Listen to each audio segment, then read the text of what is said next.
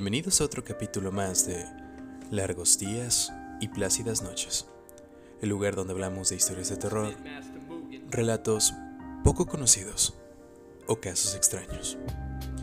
Primero que nada, quiero desearles un feliz inicio de año. Oficialmente ya estamos en 2022. Sobrevivimos a otro año más de pandemia para poder pasarlas con nuestros seres queridos y conocidos, mientras esperamos el inminente fin de nuestra especie. Todo esto mientras la madre naturaleza va ideando nuevas formas para erradicarnos. Ya sé, ya sé, suena algo oscuro, pero no tan oscuro como la nueva película de Batman que va a salir este año. Para los que ya vieron el tráiler, saben a lo que me refiero. Se ve que esta película viene con todo este año, y la verdad, es una de las más esperadas de parte de su servidor. pero bueno, cambiando drásticamente de tema, Saben, es curioso. En este programa siempre digo que se habla de casos de desaparición y hasta ahorita no he hablado de alguno en específico.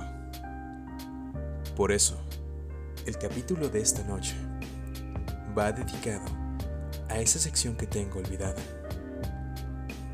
Así que, sin más preámbulos, damos inicio a esta sección con el caso de la desaparición de Jacobo Greenberg. Comenzamos.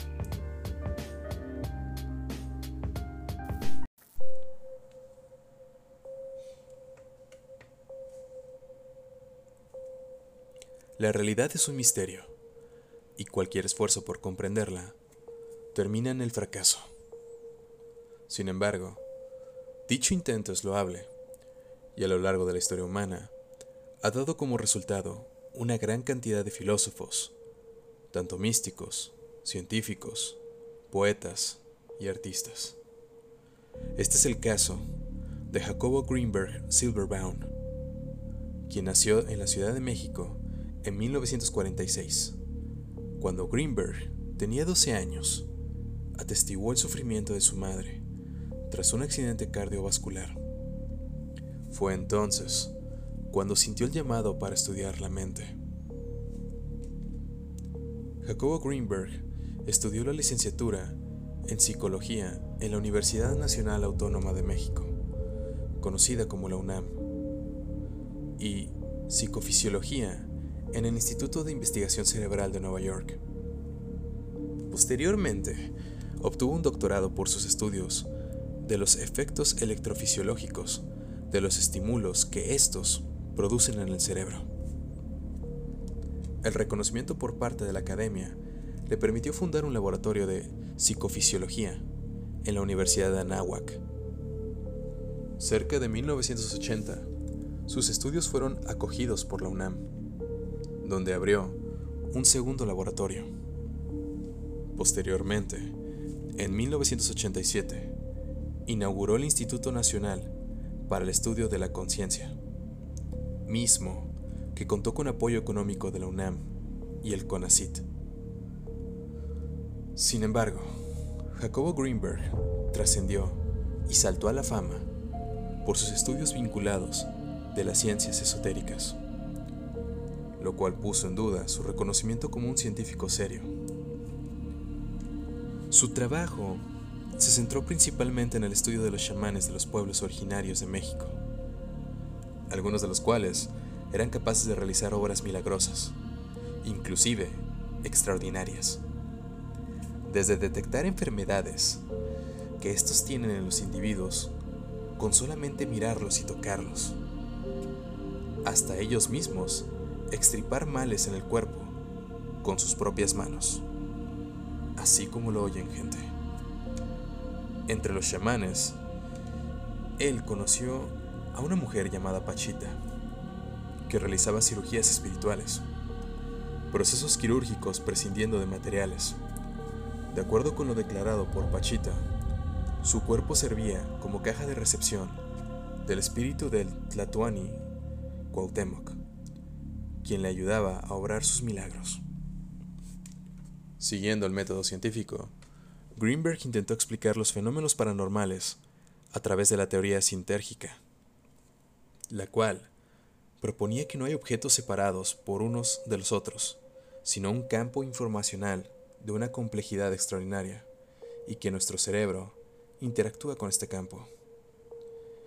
Greenberg mencionaba que el campo mismo que algunos físicos nombran como el campo preespacial, que es cuando el cerebro interactúa con el campo que se genera con la percepción del espacio temporal que conocemos, o sea, objetos con forma y figura. De acuerdo con la teoría, que es la siguiente, dice que lo que percibimos es el resultado final de la interacción entre la matriz de información y nuestro cerebro, pero no tenemos acceso a saber cómo se creó tal percepción, por lo cual llegamos a pensar que la realidad es independiente de nosotros.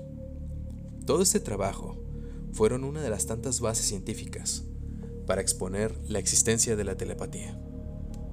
Así es, amigos míos, como están escuchando, si eres de México, te gustará saber que uno de los científicos más grandes de nuestro país aportó información importante para la investigación de la telepatía en seres humanos. Inclusive algunos dicen que hasta su trabajo de investigación se expandió hacia las ramas de la telequinesis. Para los que no sepan qué es la telequinesis, es el poder de mover cosas con la mente. ya sé, esto suena difícil de creer, pero esta persona de verdad estudió por mucho tiempo esta clase de anomalías para saber si no solamente estas eran posibles en el mundo real, sino también el saber cómo se originaban, científicamente hablando.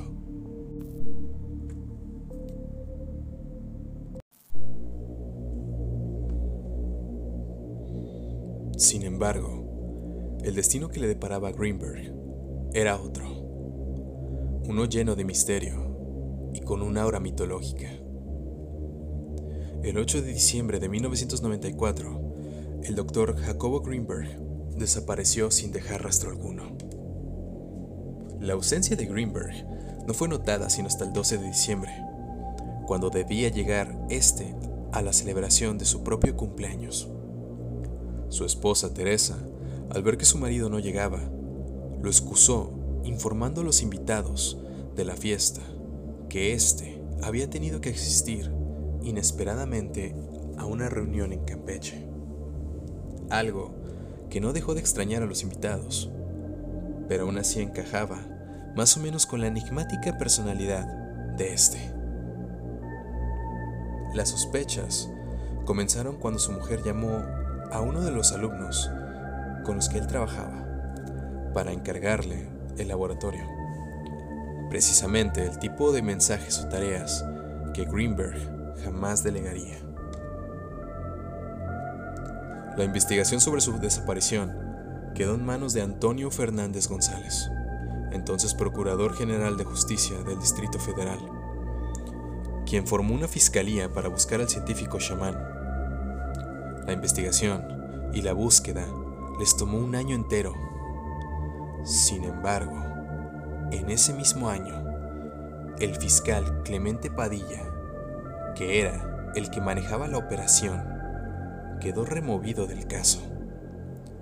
Pues este, con el pasar de los meses y junto a la información que había juntado, descubrió que había tocado algunos temas sensibles temas que involucraban no solo los altos mandos del gobierno mexicano, sino del mismo gobierno de los Estados Unidos, en el territorio de Arizona. Esta fue la razón principal por la que se le pidió sin más detalle que dejara la investigación y lo dieran como perdido. El fiscal nunca más volvió a ejercer en la Procuración de Justicia después de eso. Sin cuerpo y sin pistas, Jamás se supo qué pasó con el Dr. Greenberg. Tampoco se sabe si éste pudo realizar algún viaje a algún país oriental con el objetivo de afianzar su búsqueda espiritual. Existen diversas hipótesis que intentan esclarecer qué pasó en verdad con Jacobo Greenberg, un hombre que desapareció de la faz de la Tierra en el punto más alto de su carrera. Se ha dicho que fue víctima de un crimen pasional por parte de su esposa Teresa, quien se reubicó en Estados Unidos, aunque esto último no pudo comprobarse. Otros dicen que sus investigaciones inquietaron tanto al Federal Bureau of Investigation, o mejor conocido como el FBI, o la Central Intelligence Agency, también conocida como la CIA, que es por esto que lo desaparecieron. Otros deducen que la NASA lo raptó y lo mantiene trabajando para ellos. Y escuchen esto, no solo por su amplio conocimiento, sino debido a que presuntamente ya había colaborado tiempo atrás con ellos en los servicios secretos de Estados Unidos, en sus intentos por lograr contacto espacial. Y los más conspiranoicos incluso aseguran que Jacob fue raptado por seres extraterrestres en calidad de ejemplar humano. Pero a pesar de todas las teorías que pueda haber en este caso, al final, ya saben cómo dice el dicho en esta clase de historias. Nadie sabe, nadie supo. Solo se sabe que el misterio sigue y la verdad está allá afuera.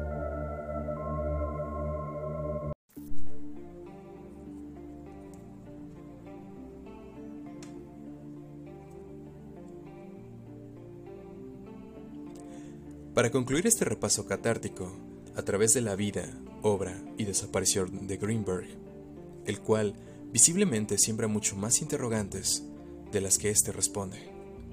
Solamente se puede afirmar que el legado informativo de éste, tras su deceso en este plano, constituye a un invaluable valor para la humanidad, que esperamos algún día se retomen sus estudios y teorías que éste tenía para el bien común. Que al final, eso es lo que él habría querido. Y ese es la historia y el legado de Jacobo Greenberg. Y eso fue el capítulo de esta noche, querido público. Yo sé que esta vez no fue tan terrorífico o creepy como en otros casos en los que los tengo acostumbrados. Pero recuerden que al final en esta clase de historias la realidad, a veces, puede ser muy cortante y decepcionante. O en otros casos, simplemente muy inquietante y aterrador. Y eso fue todo por esta noche, gente. Espero poder verlos en otro capítulo de Largos días y plácidas noches. Yo me despido, no sin antes recordarles que se cuiden y que siempre estén alertas allá afuera porque uno nunca sabe lo que al final puede encontrar. Mi nombre es Trauma y solamente quiero decirles que tengan linda noche.